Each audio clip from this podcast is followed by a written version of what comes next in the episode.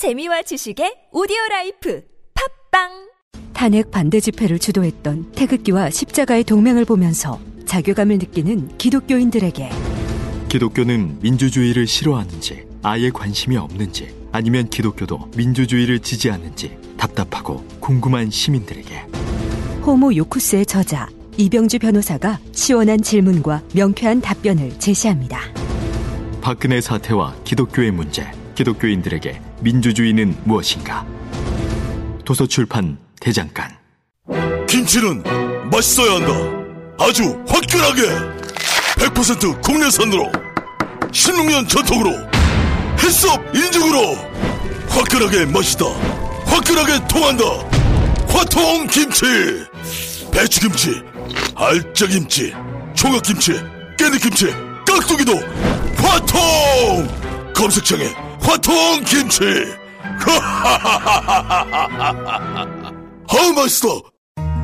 소설가 황석영입니다. 6월 항쟁 30년이 되는 6월 10일 저 황석영이 마침내 출감합니다. 시간의 감옥, 언어의 감옥, 분단된 한반도라는 감옥에서 저는 언제나 자유를 갈망해 왔습니다. 금기의 억압이 있다면 작가는 그것을 깨뜨리고 확인해야만 합니다. 역사를 바꿔낸 위대한 시민들께 제 이야기를 바칩니다. 황석영 자전 수인 문학동네 새벽 2시에 깨어났나. 딱히 고민이 있어서 그런 건 아니다. 새벽 5시에 일어났나. 새벽 6. 아우 이 인간이 잠도 못하게 화장실을 들락거려 남성 활력과 전립선 건강 하루 한 알로도 충분합니다 소팔메토 옥타코사놀 아연 비타민 A, D, E까지 하루 영양 기준치 100%를 꽉 채운 메가셀 남자의 활력. 지금 바로 인터넷 검색창에 메가셀 남자의 활력을 검색해 보세요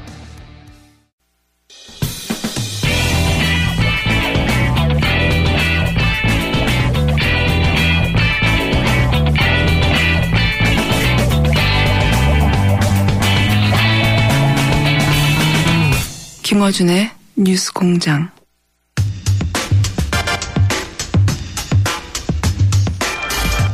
자, 중마왕. 대망으로 불러드리려고 했는데 아직 중망 정도까지밖에 못 올라온 양지열 변호사님. 제가 없는 동안 뉴스 공장을 통해서 저를 끊임없이, 끊임없이 디스했다는 소리가. 아, 방송을 전혀 안 들으셨군요. 저는 제 방송도 안 듣습니다. 그런 사실이 없습니다. 예. 아니, 뭐, 휴가 가서 고기가 부족하셨어요? 왜 오자마자 네. 저를 씹고 그러세요? 어, 고기는 많이 먹었는데. 네. 얼핏 얼핏 여기 나오는 게스트들이 뭔가. 하는 말이 양, 양중마왕이 저를 어떻게든 디스해가지고 본인이 이 자리를 독차지하려고 했던 그런 아이, 음모가 있었다고. 저는 사심이 네. 없는 사람입니다. 어딜 봐서 그렇게 생겼어요. 뭐라고 디스했어요? 아니요. 자, 그- 자백해 보세요. 그런 사실이 없어요. 이 코너를 확 없애버리려고 하다가 한번 정도 더 해보려고 해요, 지금. 고기 사드릴까요? 자, 오늘 아이템은 재판 이야기. 예, 네. 사실, 어, 재판을 통해서 새로운 뉴스들 계속 쏟아져 나오는데 그렇죠.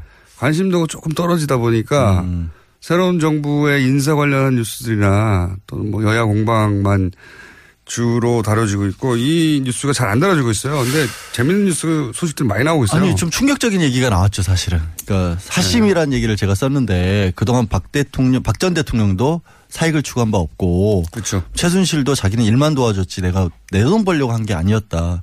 일관된 입장입니다. 예, 근데 이번에 너무나 명백하게 그 부분이 드러난 것 같아요.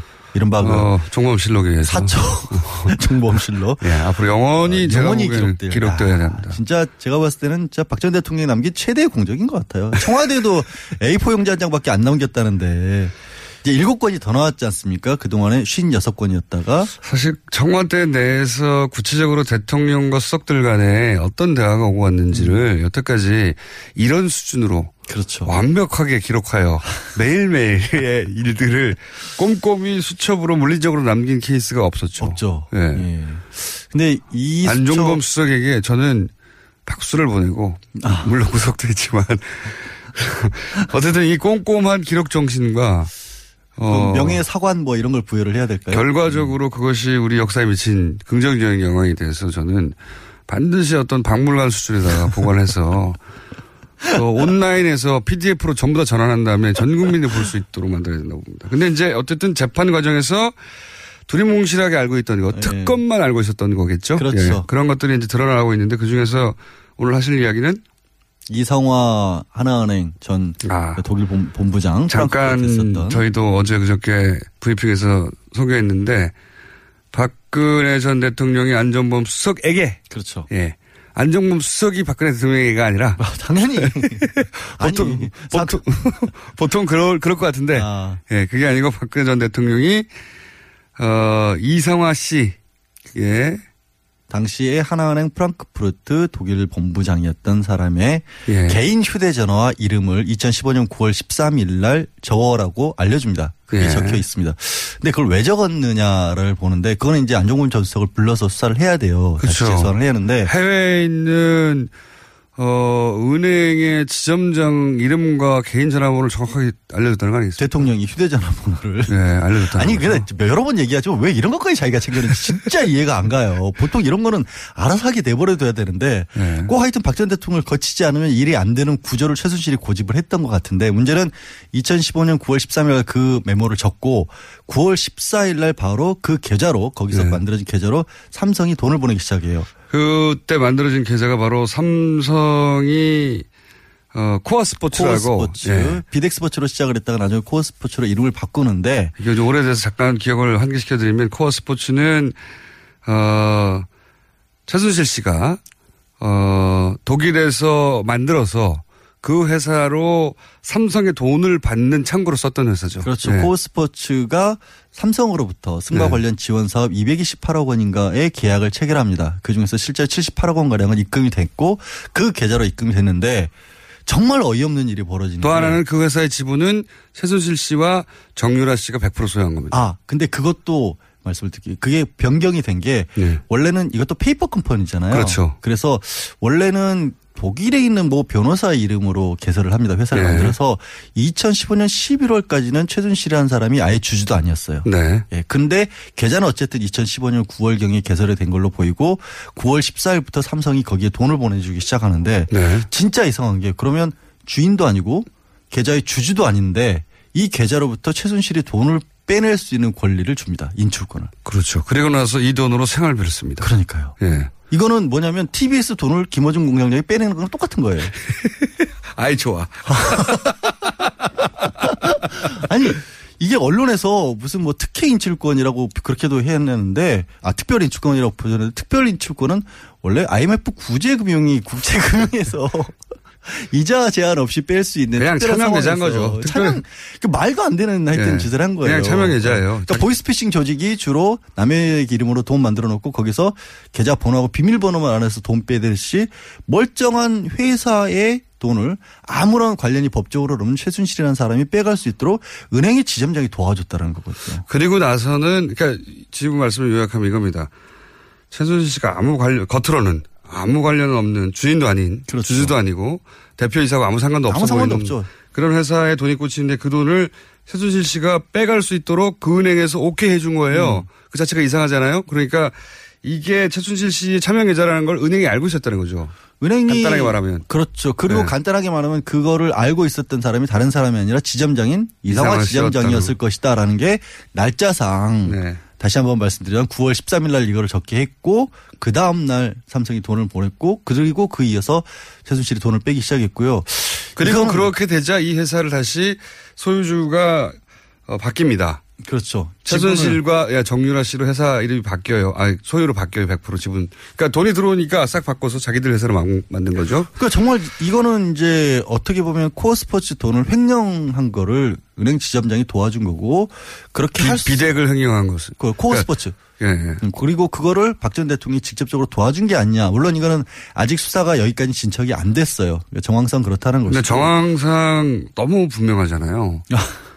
뜬금없이, 네. 뜬금없이, 어, 이 일을 중간에서 이제 어레인지한. 그렇죠. 예, 은행의 해외 지점, 지점장, 전화번호와 이름을 알려줬다라는 게 메모가 딱 적혀 있고 모를 수가 없는 거죠. 그러니까 대통령이 그러니까 왜 알려줬을까요?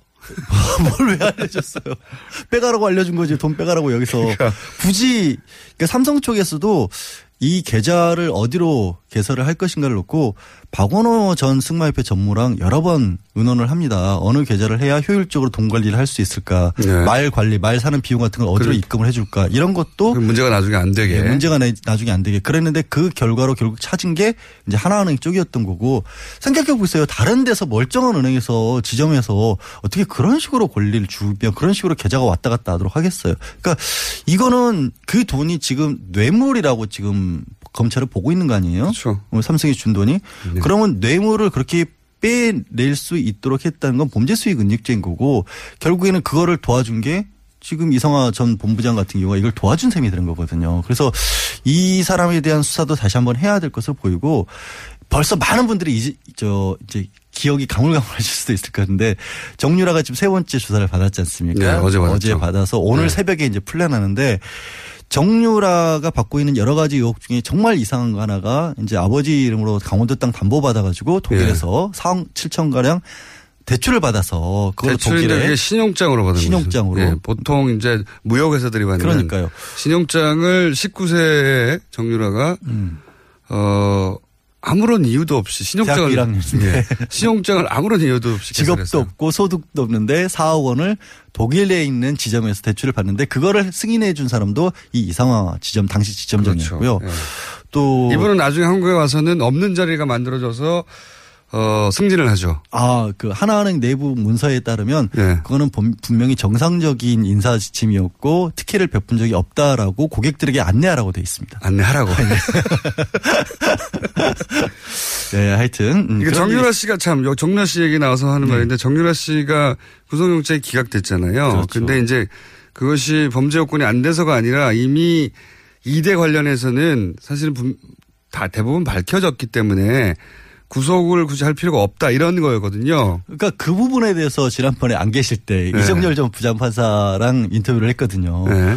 정말 이해를 못하겠다. 그 거기서 기초적인 사실관계가 다 밝혀졌으면 그럼 기초가 알려졌으면 더 뭐가 있는지를 알기 위해서라도 구속을 해야 되는 게 네네. 아니냐. 근데 당시에는 하여튼 여러 가지로 석연치 않은 이유로 당시에는 네. 학사비리니까 이화여대 학사비리 청담고 비리로 해서 업무방해 정도로는 이제 좀 약해서 아마 그 굳이 얘기를 하자면 기각된 것 같은데 지금 나온 얘기들은 새로운 얘기들이니까 그렇죠.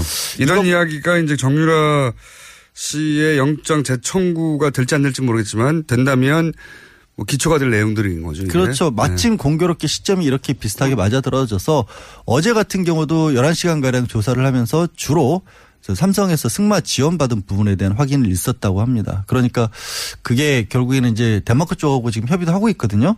원래 이제 영장을 치려면 덴마크에서 데려올 때 이 넣었던 혐의만 가지고 영장을 청구를 해야 되기 때문에 좀 추가적으로 하려면 또 덴마크의 승인을 얻어야 된다는 과정이 필요해요. 아 그렇군요. 예. 그러니까 좀 꼬여 있긴 어렵네. 합니다. 어렵네요.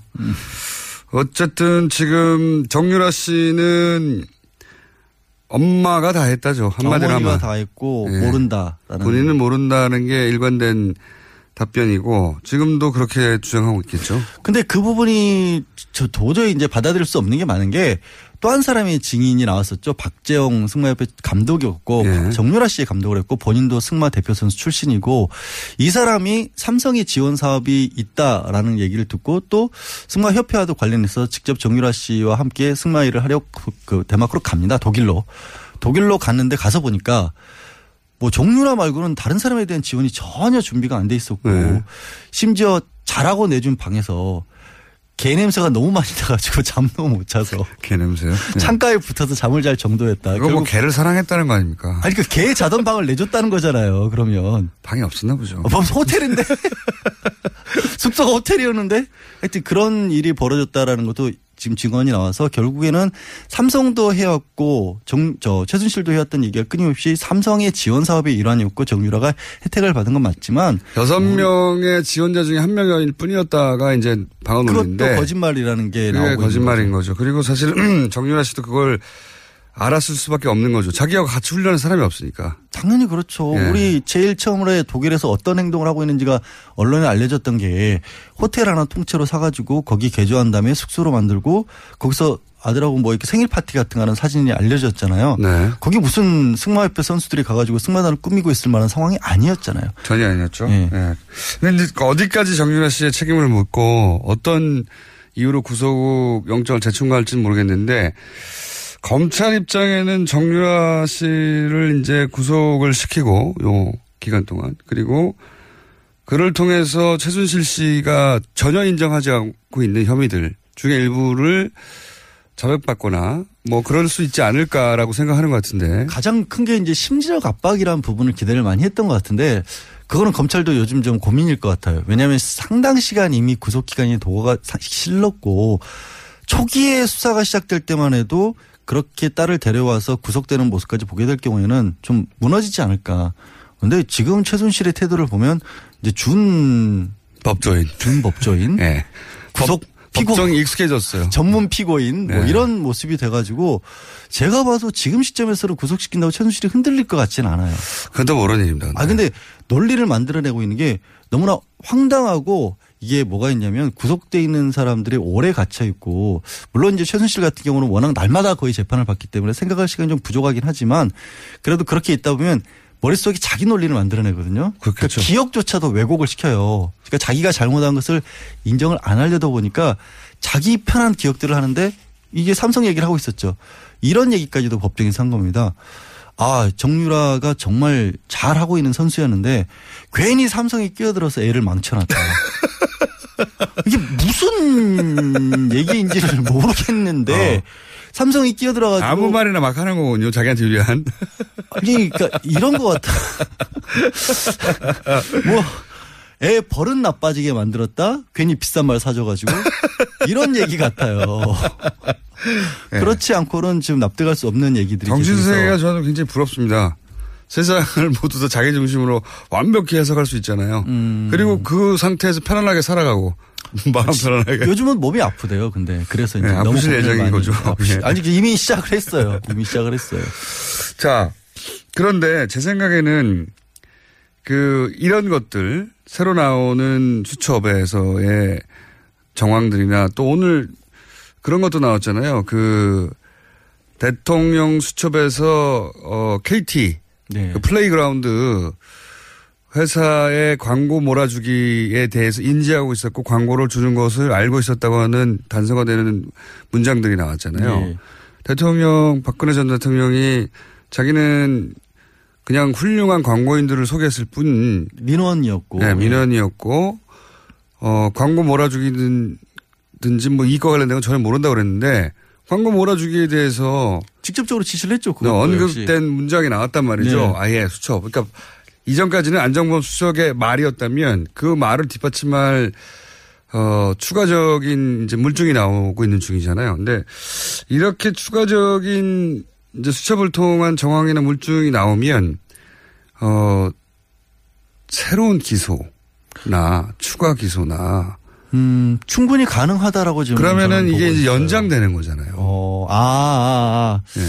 구속영장 만료 시점을 두고 박 전 대통령이 굉장히 다투고 있으니까. 네, 지금 어떻게든 그 만료 기간까지 네. 버틴 다음에 출퇴근 출퇴근 재판을 받겠다는 게 그쪽 전략인 것 같은데 그 전략대로 안 될 수도 있다는 얘기를 제가 좀 그럴 가능성을 조심스럽게. 왜냐하면 지금 너무 여러 가지가 얘기가 나와서 아까 이제 최순실 씨만 아프다고 한 게 아니라 박 전 대통령도 몸이 슬슬 아프기 시작하고 네, 있고요. 아프실 예정이죠. 예, 다. 그리고 다들 증인, 증인을 400명이 넘게 꼭 불러야 되겠다라는 거예요. 그 말도 안 그러니까 되는 거고. 공소장에 이름이 들어가 있는 사람은 다 불러서 얘기를 들어가 있다는 법정에서 거고. 증인을 불러서 한번 신문을 해본 사람은 압니다. 이게 얼마나 아. 말이 안 되는 건지. 정말 고통스럽죠. 네, 에너지가 엄청나게 소모되는 아니 아플 거고요. 거예요. 아플 예정이 아니라 아니 아플 수밖에 없어요. 그렇게 하면 실제로.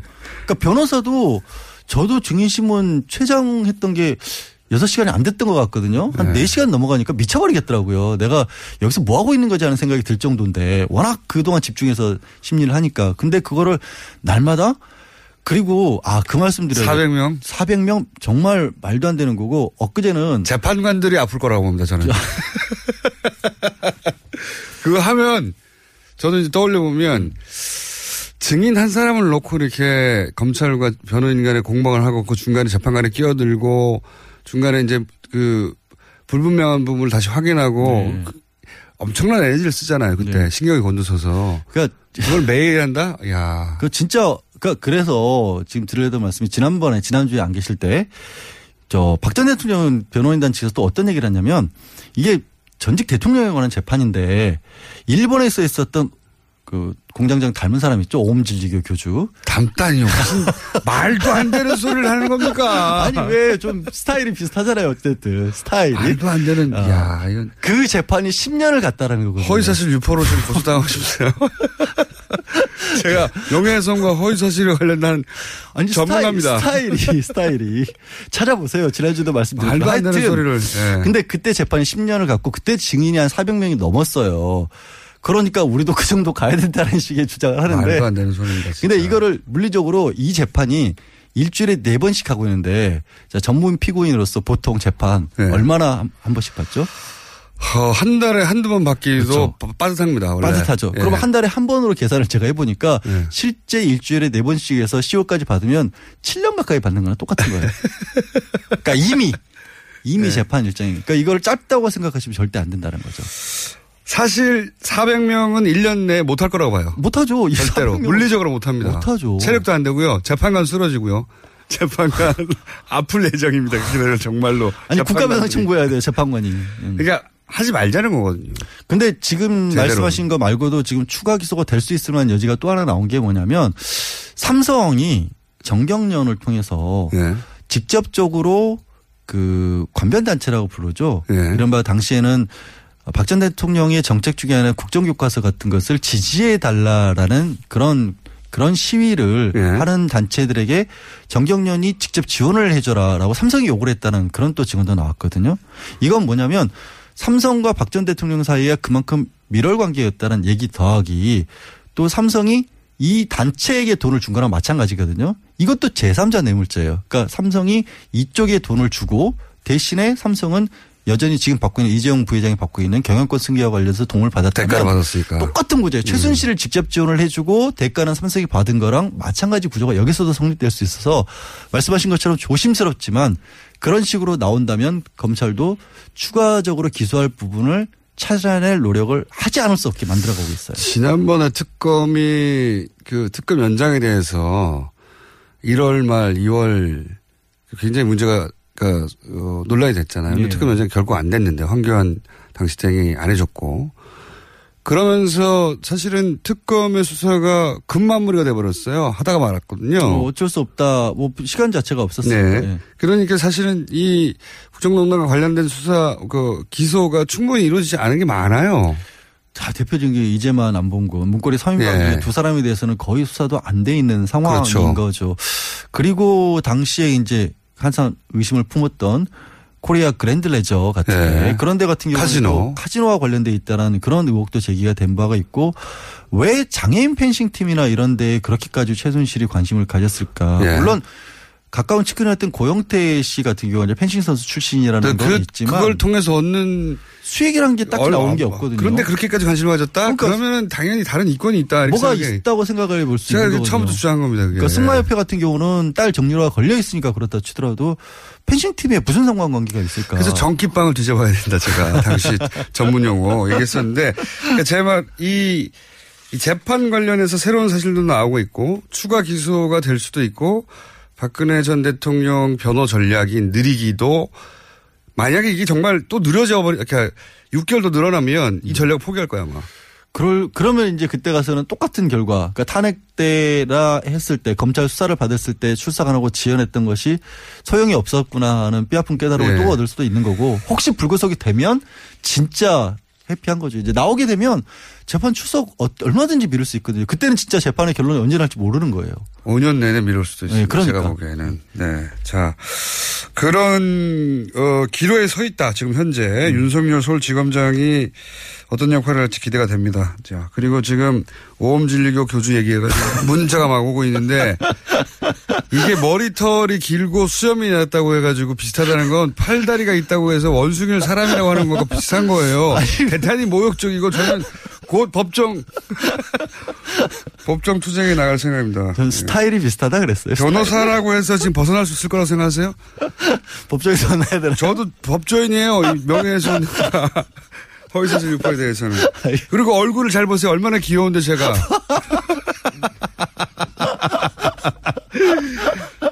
아, 아, 예. 중마왕 여기서 소망으로 지금 뭐 저 강등돼도 할 말 다 했으니까 해피해요. 강등시킨 상태로 오늘 끝내겠습니다. 소마왕 양질 변호사였습니다. 감사합니다. 네, 고맙습니다. 아, 또 떨어졌어. 너 또 입사 시험 봤어? 아니, 차량용 핸드폰 거치대 말이야. 여러 개 사봤는데 실패의 연속이야. 떨어지고, 시야 가리고, 운전석에서도 멀고, 뭐 좋은 거 없을까? 싼 것만 찾으니까 그렇지. 제대로 된 거 하나 사서 편리하게 쓰는 게 더 낫지. 그런 게 있어? 그럼 있지. one, two, three 할 때 two. 힘 세다 할 때 힘. two, 힘. 투 힘? 두 배로 힘이 세다는 건가? 네이버 검색창에 투 힘을 검색해 보세요. 우리 주변에는 많은 슈퍼맨이 있습니다. 바로 공익 제보자입니다. 하지만 그들에게 세상은 따뜻하지 않았습니다. 조직을 저버린 배신자로 대했죠. 고맙다는 응원 한마디 듣지 못하고 어려움을 감내하고 있는 슈퍼맨들에게 이제 우리가 감사를 전해야 할 때입니다. 시민사회 지지 캠페인 어쩌다 슈퍼맨에 기부해 주세요. 아름다운 재단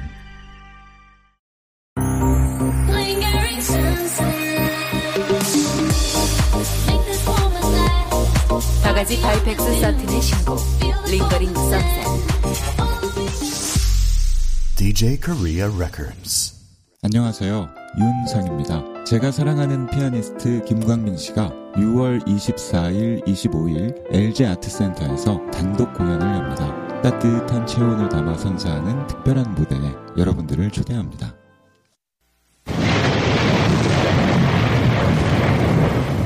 급조한 코너입니다. 질문 딱 하나만 하는 번갯꿀에 콩 구워 먹는 번갯분 인터뷰. 질문 딱 하나만 하는 시간입니다.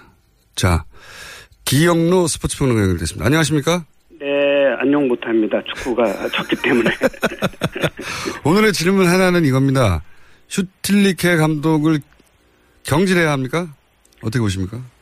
아, 러시아에 간다고 보고 그렇기 때문에 더더욱 바꿔야 됩니다. 아, 뭐 지금 가서도 문제가 되거든요.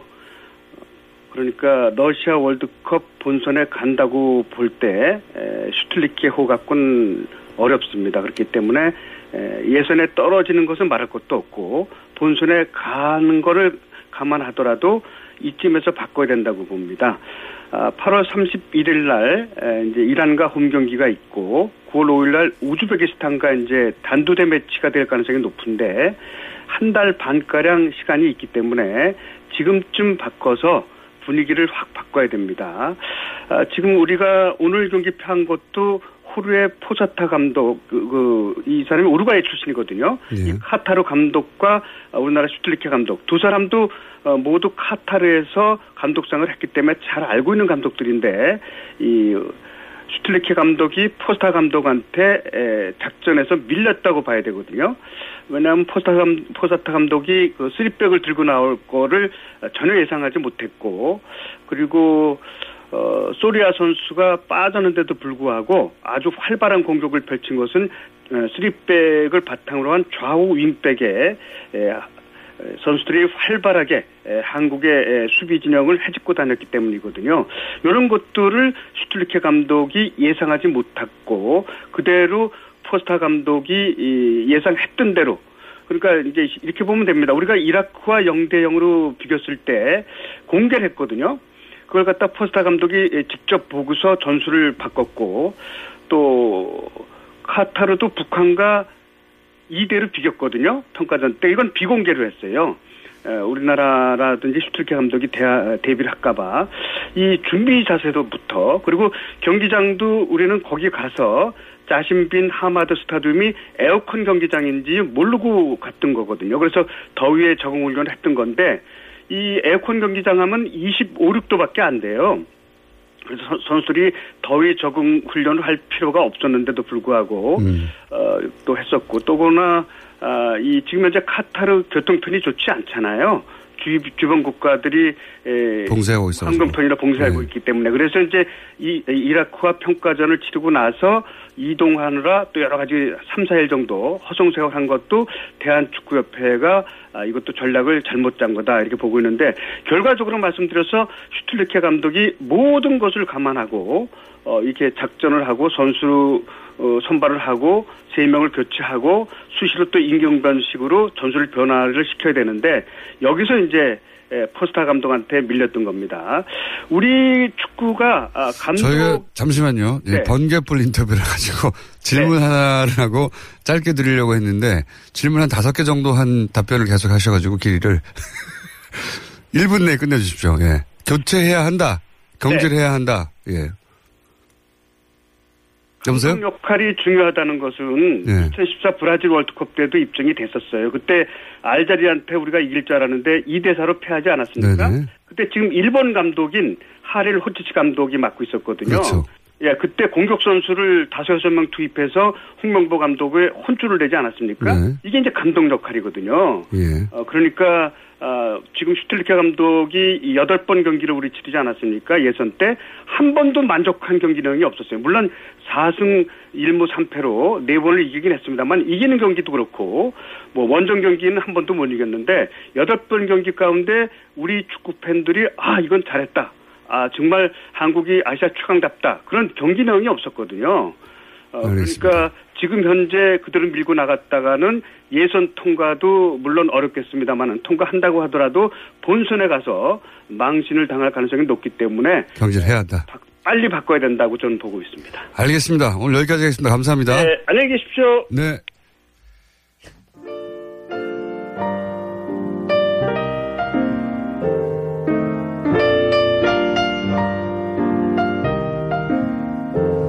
네, 저희가 번개불 인터뷰라고 아심차게 한번 준비해봤는데 질문 하나 하고 답 하나 딱 받고 끝내버리려고 질문은 10초 만에 끝냈는데 답이 6분이 걸려가지고 번개불이 안 됐어요. 네, 장마가 이어진 아, 요 컨셉으로 저희가 돌발적인 인터뷰 있을 때 그때그때 질문 하나 하고 끝나는 컨셉 좀 살려보겠습니다. 불친절한 AS 오험 질리고 문자가 많네요. 예. 말씀드렸지 않습니까? 머리 길고 수염 났다고 이렇게 비교하시면 안 된다고. 자. 근데 사실 일본 사람들한테도 이 얘기 들은 적이 있습니다, 제가. 예, 화를 냈어요, 그때도. 예.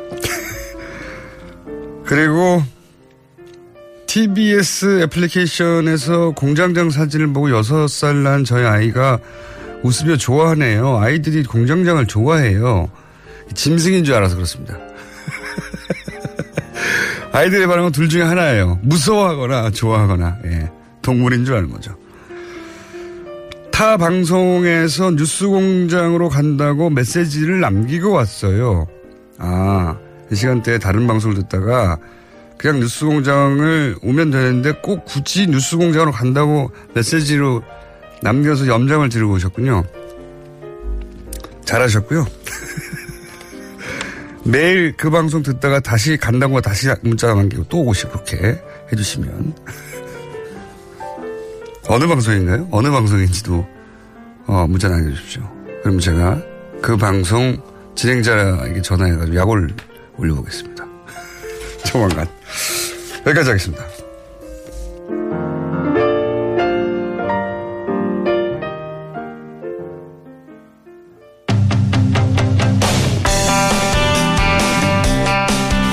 문재인 대통령이 김상조 위원장을 임명했고요. 그러면서 이렇게 얘기했습니다. 국민 눈높이에서 통과된 것이다. 자, 한 달, 좀더 지났네요. 이제 한 달 열흘 정도 됐는데, 과연 국민들 여론은 어떤지 한번 살펴보겠습니다. 박시영 윈지 코리아 컨설팅 부대표 나오셨습니다. 안녕하십니까. 네, 반갑습니다. 박시영입니다. 어, 이게 여론조사가 이 인사 관련해서 몇 번 있었잖아요. 예. 그렇죠. 한 세 군데에서 결과가 발표됐습니다. 근데 제가 이제 특이하다고 뭐 특이하 뭐 경향성이라고 할까요? 보면은 처음에는 이제 강경화 후보가 가장 논란이었기 때문에 네. 강경화 후보에 대한 물론 뭐 여론조사 기관들마다 기법이 달라서 똑같이 비교할 수는 없지만 처음에는 강경화 후보에 대해서 언론에서도 그렇고 야당에서도 그렇고 집중적으로 문제 있다라고 네.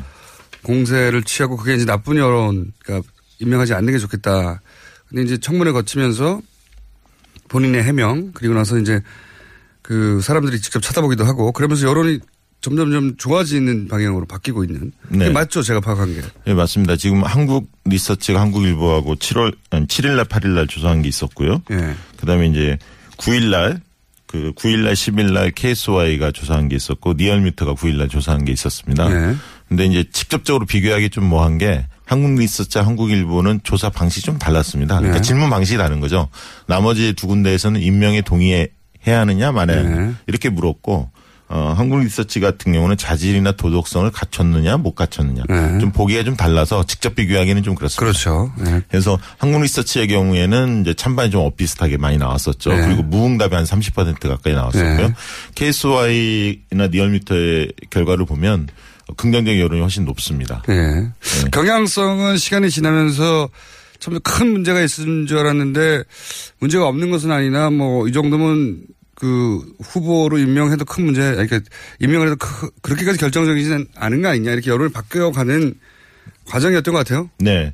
특히 이제 김상조 후보의 경우는 뭐 여론이 그닥 나쁘지가 않았습니다. 계속 우호적이었다 더 좋아졌죠. 청문회를 거치면서 네. 많은 의혹들 신상 털기식 의혹 제기가 많았지 않습니까? 청문회에서 그것들이 많은 부분 해소가 됐고 또 능력과 자질에 대해서 잘 검증이 됐다라는 음, 검증이 된 것을 보여줬죠. 준비된 후보라는 걸 보여줬기 때문에 워낙 대응을 잘했어요. 예. 워낙 대응을 잘했죠. 그래서 김상조 후보의 경우는 상당히 찬성률이 높고요.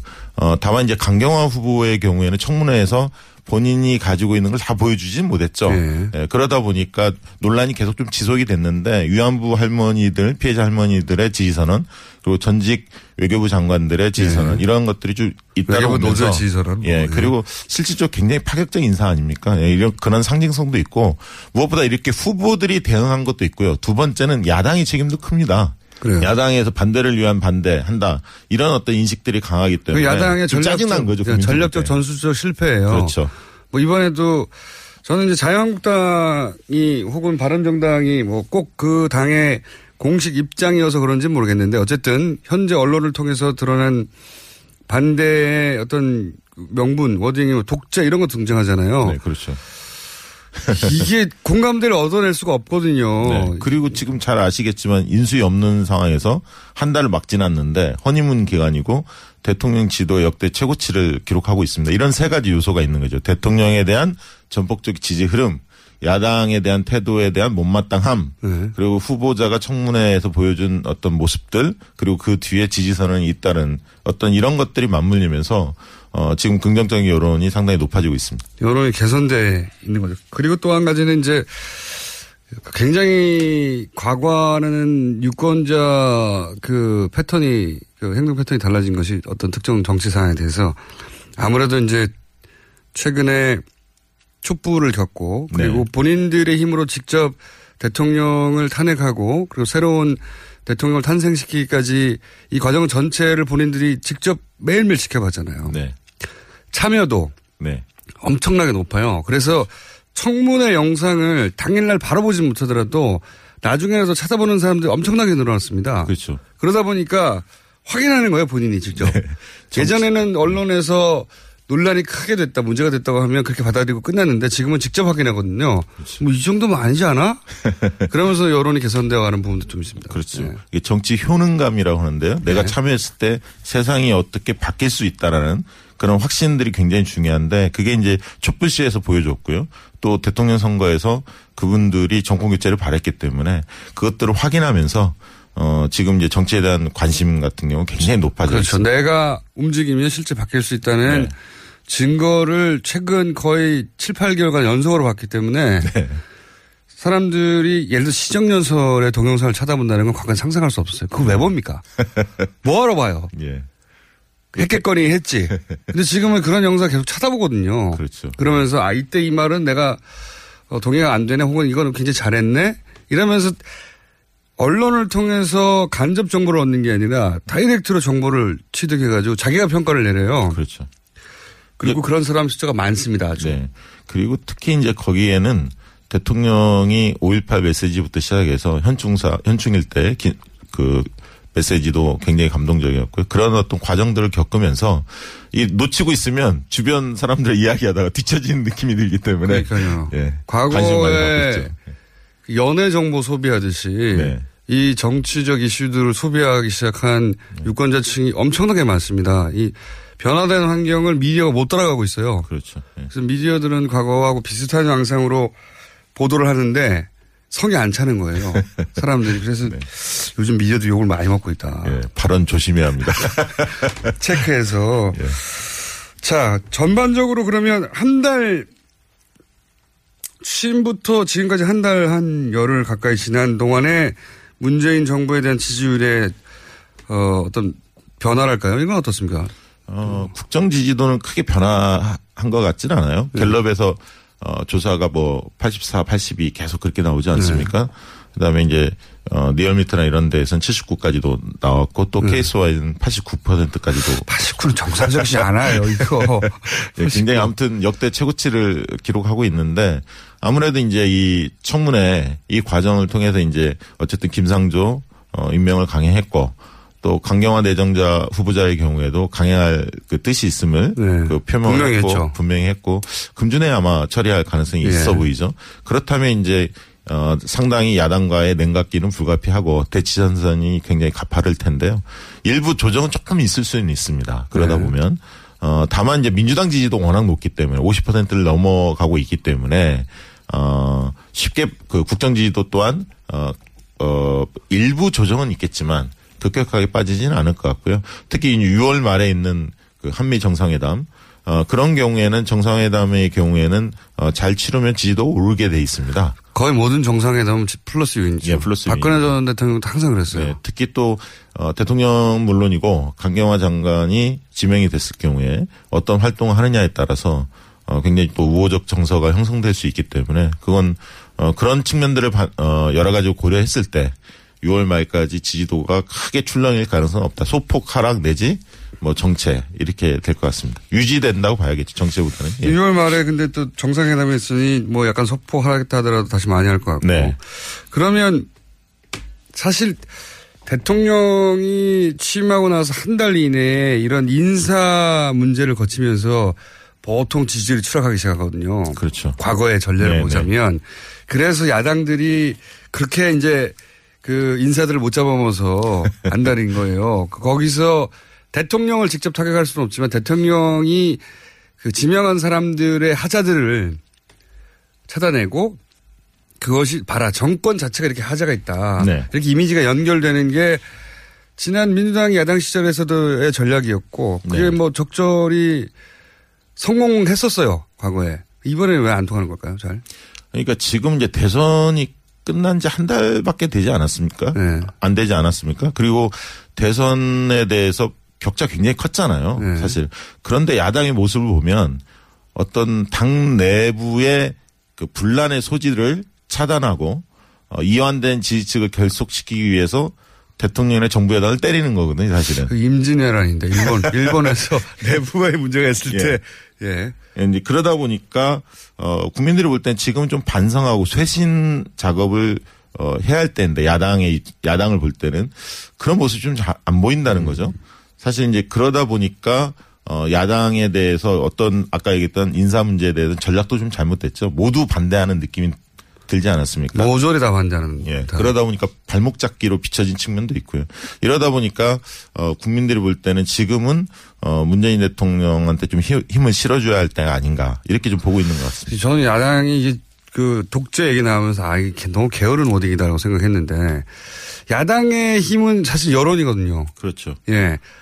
그 법적인 권한은 대통령에게 있지만 대통령이 청문회 채택 안 되더라도 모두를 다 임명할 수 있지만 가끔 가다가 낙마시키는 경우가 있거든요. 지금까지 한 두세 명 정도 된 것 같은데 제 기억에. 네. 청문회가 있은 이후로 청문회 보고서 채택 안 됐는데도 대부분은 다 임명했고 낭만 경우가 두세 번 정도 있는데 그때는 여론이에요. 여론의 힘. 그렇죠. 국민 여론이 반대를 하면 그렇죠. 대통령 고집하기가 굉장히 곤혹스러운데 왜냐면 그 사람을 임명해버리면 그 사람, 그, 그 사람은 임명되지만 본인의 지지율이 떨어지니까. 그렇죠. 근데 지금의 경우는 그렇지 않다는 거죠. 그게 여당, 야당이 잘못하고 있다는 겁니다. 그렇죠. 자기들끼리 화낼 게 아니라 사람들에게 같이 화낼 수 있도록 이유를 설명하고 끌고 가서 결국은 압박을 해야 되는데 갑자기 독재다 그러고 튀어나가니까 네. 그리고 사실 김상조 무슨 소리야 이렇게 되는 김성, 거죠. 김상조 후보자의 경우에는 국민적 지지도 높았지만 재벌 저격수 그런 측면에도 그 공정과 정의가 시대 정신이었고 재벌 개혁을 해야 한다는 국민 여론이 높았기 때문에 가장 적임자라고 본 건데 거기서부터 발목을 잡으니까 국민들이 동의하지 않는 거죠. 야, 야, 야당이 야당을 안 해본 게 너무 오래돼서 그런지 좀, 좀 답답해. 잘 못 싸운다. 이게 독재가 벌써 튀어나오면 앞으로 어떡하려고 그러나. 다른 어딘가 없잖아요. 전쟁이라고 그래야 되나? 앞으로는 기아. 그러니까 지금 이렇게 되다 보니까 여당, 야당, 여야 전선이 형성되기보다는 야당하고 국민 간의 전선이 형성되는 느낌도 듭니다. 그러니까 그러니까요. 국민들이 그만큼 짜증나 있는 거죠. 정부 가 지금 그 여론을 자기들 편으로 못 만들다 보니까 네.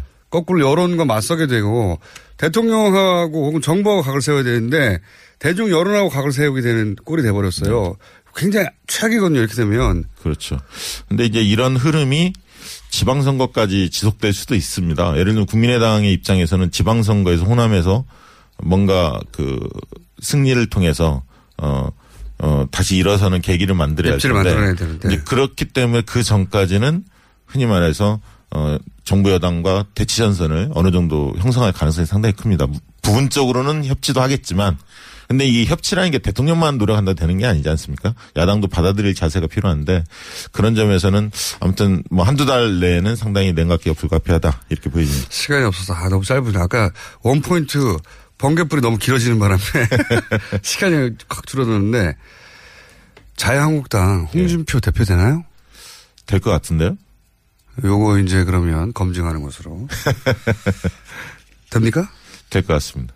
박시영 윈지코리아 컨설팅 부대표였습니다. 저는 김호준이었습니다. 내일 뵙겠습니다. 안녕. 감사합니다. 네, 감사합니다.